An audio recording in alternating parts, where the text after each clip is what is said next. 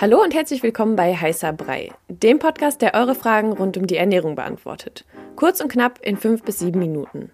Ich bin Sanja und stelle dem Ernährungswissenschaftler Jan eure Fragen. Antworten gibt's ohne viel Gelaber, direkt auf den Punkt und wissenschaftlich fundiert.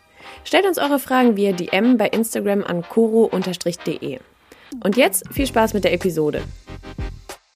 Letzte Woche ist die Episode leider ausgefallen, weil es uns beide erwischt hat. Wir hatten Corona und ähm, ja, deswegen schon mal Entschuldigung für die verschnupften Stümpchen, aber vielleicht klappt es ja trotzdem ganz gut. Diese Woche beschäftigen wir uns mit Ernährungsmythen. Wir haben drei Mythen ähm, herausgearbeitet und werden die einfach so ein bisschen abarbeiten, mal gucken, ob es stimmt oder nicht. Und ich würde sagen, dann, äh, okay, let's go. Okay, let's go. genau, fangen wir mal mit dem Mythos schlechthin an. Kohlenhydrate sind schlecht. Kohlenhydrate und ich hoffe, damit irgendwie hat es jetzt jeder gehört und jede gehört, Kohlenhydrate sind nicht schlecht. Kohlenhydrate sind irgendwie einfach nur da, sind ein Makronährstoff und es ist verblüffend, wie lange sich dieser Mythos hält, immer noch, trotz so vieler Aufklärungskampagnen und so vieler guter Blogger-Beiträge. Reportagen, Dokumentationen, so viel ist dazu gesagt worden, Kohlenhydrate sind nicht schlecht, sie liefern Energie, und Kohlenhydrate sind unsere wichtigste Energiequelle und die Energiequelle, die unser Körper am besten, am effizientesten nutzen kann, um unsere Muskeln, unsere ähm, Zellen, die alles antreiben, zum Beispiel das Herz, das Gehirn, versorgen und mit, mit Energie beliefern. Mhm. Kohlenhydrate und Abnehmen ist ja auch mal so ein ganz heikles Thema. Ganz, ganz, heikel. ganz schwierig. Oh, oh. Wie ist es denn, muss ich wirklich auf Kohlenhydrate verzichten, um abzunehmen? Nein, Du musst nicht auf Kohlenhydrate verzichten. Sorry, dass ich da lache, aber das ist halt, es ist, es wäre viel zu einfach gedacht. Stell dir mal vor, es wäre wirklich so simpel, dann würden wir alle mit Sixpacks und in unserer Best Shape of our lives rumlaufen. Tun wir nicht. Also mein Bäuchlein und so äh, zeigt das. Und ich hatte auch schon äh, Low Carb gemacht und No Carb, also bis hin zu 30 Gramm Kohlenhydrate am Tag runter, was wirklich sehr, sehr wenig ist. Und da, das hat auch nichts gebracht, also beim Abnehmen. Ne? Ich glaube, da haben wir alle so eine kleine Story zu und ähm, es ist so, dass wir einfach unsere Energiezufuhr runterschrauben müssen oder anpassen müssen an unser Sportpensum zum Beispiel. Ein bisschen weniger essen, als wir brauchen und dann nehmen wir halt ab. So leicht ist es eigentlich. Mhm. Wie ist es denn ähm, mit nach 18 Uhr keine Kohlenhydrate mehr essen? Wir haben da schon mal eine Episode zu gemacht, aber vielleicht, dass wir es einfach jetzt nochmal kurz, wenn wir eh über die Mythen sprechen, abhaken. Ja, Nee, man kann also auch nach 18 Uhr super Kohlenhydrate essen und äh, der Insulinausstoß hilft sogar dabei, dann auch müde zu werden. Also ich mach's oder hab's eine Zeit lang relativ gerne so gemacht, dass ich so abends erst Kohlenhydrat betont gegessen habe und tagsüber mehr Proteins und Fats und abends dann mehr Carbs und dann wird man halt schön müde und kann gut schlummern.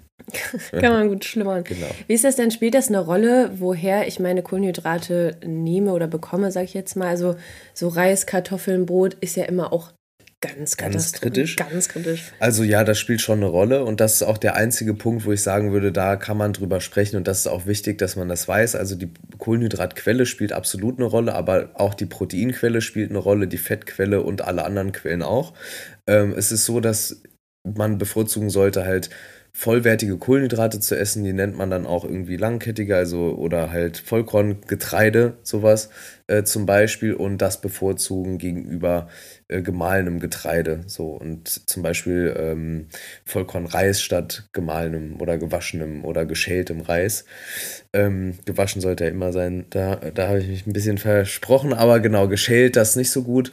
Ähm, das genau spielt einfach eine Rolle beim Insulinausstoß und auch bei der Insulinresistenz.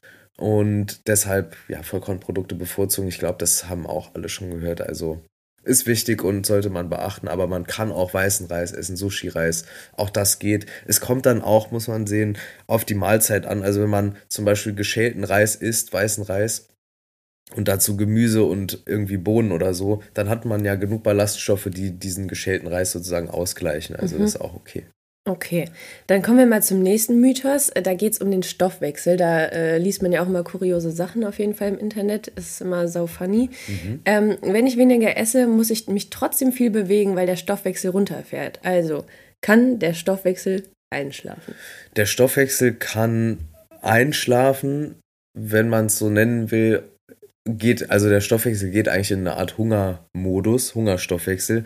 Das heißt, er reguliert das herunter, was nicht unbedingt notwendig ist. Wir hatten ja schon mal auch über Periodenverlust gesprochen und eine Reportage gemacht und da ist es so, dass das zum Beispiel ein Punkt ist, wo der Körper einspart. Das heißt, ja, der Stoffwechsel fährt runter, geht in den Hungerstoffwechsel, und äh, deshalb soll man auch so ein Energiedefizit in der Diät nicht über 500 Kilokalorien pro Tag, so Pi mal Daumen machen. Das wäre jetzt so die, die allgemeine Empfehlung. Es gibt auch Ausnahmen und so, gerade bei sehr stark adipösen Menschen, die sehr, sehr viel essen und einen sehr hohen Grundumsatz haben, kann man auch mal ein bisschen mehr ins Defizit gehen. Aber nein, man muss es nicht übertreiben, dann nimmt man auch nicht schneller ab unbedingt, sondern man riskiert einfach nur, dass man hormonelle Probleme zum Beispiel bekommt und der Stoffwechsel einschläft in Anführungszeichen und man dann aus diesem Hungerstoffwechsel nicht mehr rauskommt. Und wenn man rauskommt, dann nimmt man halt relativ schnell wieder zu, weil deine Baseline ist dann tiefer gesetzt. Mhm dann hast du nicht mehr einen Grundbedarf von, sagen wir mal,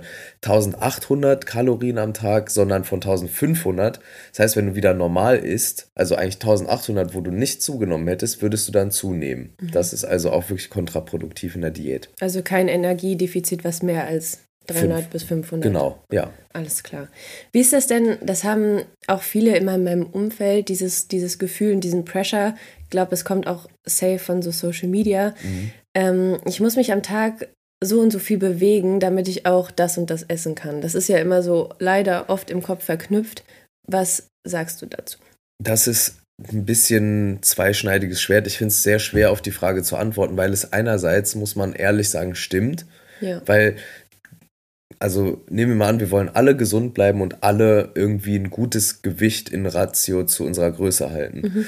Das heißt, dann muss man schon auch gucken, dass man sich adäquat viel bewegt. Nur es driftet ja das, was du meintest, oft in so ein Extrem ab, dass man Essen als Belohnung sieht und ja. nur noch dann isst, wenn man das Gefühl hat, dafür gearbeitet zu haben. Und das genau. ist ja falsch, weil du brauchst auch, wenn du 24 Stunden nur im Bett liegst, brauchst du auch Essen weil dein Körper bestimmte Grundfunktionen hat, wie zum Beispiel dein Herzschlag und die Hirnfunktion oder dein, dein Base-Stoffwechsel, um zum Beispiel deine Muskeln zu erhalten, brauchst du auch Energie. Deshalb ist es wichtig, dass man Ernährung und Essen insbesondere dann nicht als nur Belohnung sieht, sondern als Treibstoff, als das, was du brauchst. Du musst essen, um irgendwie gut funktionieren zu können und mhm. gute Leistung zu bringen, ob das im Sport ist oder in, in der Arbeit oder in der Uni oder in der Schule. Du brauchst immer Essen, um irgendwie zum Beispiel dein Hirn auf einem guten Level am Laufen zu halten. Ja, und es ist ja auch nicht so, wenn ich jetzt mal, weiß ich nicht, drei Tage nichts mache oder einen Tag nichts mache, wo man sich ja auch manchmal schon schlecht fühlt, ja. dass ich dann direkt eine Plauze habe. So. Nee, und auch so keine Hunde, also ja. Nee. Selbst wenn man mal zwei Wochen ausfällt, mal vier Wochen ausfällt und einfach nur normal nach Hunger isst, gesund ist, selbst kocht, dann wird man auch nicht dick. Also da, da nimmt niemand zu von. Klar, man wird irgendwie sich ein bisschen schlechter fühlen. Also so wie ich jetzt nach Corona, muss ich auch sagen, ich fühle mich jetzt nicht so top weil einfach die Bewegung fehlt, dann ne, verlieren die Muskeln ihre Spannung, die Grundspannung, die man hat, wenn man vier, fünf Mal die Woche Sport macht und so, aber das ist ja schnell wieder da. Ähm, es ist halt nicht so, dass man dann irgendwie direkt adipös wird oder übergewichtig, wenn man mal eine Woche keinen Sport macht und normal isst. Also ich glaube, wir müssen echt alle zurück zu so einem normalen Grundverständnis dessen, was Ernährung ist, nämlich Treibstofflieferant und halt auch was, was einem gut tut, was Spaß machen soll, was einem ähm, irgendwie eine gute Zeit macht mit Freunden, mit Freundinnen, mit Familie, ne? also was Schönes einfach. Ja, und was einen irgendwie gesund hält. Ne? Was einen gesund hält ja. und wirklich die Grundvoraussetzung ist für Leben. Ja, wir haben ja gerade, oder ich habe ja gerade schon mal das Wort gesund angesprochen. Das ist auch mal so ein Ding. Ein Triggerwort. Ähm, für mich, zu, zumindest für alle Ernährungsfachkräfte, ist gesund ein Triggerwort, also for real. Okay, dann ähm, ja, muss ich die Frage jetzt leider trotzdem stellen.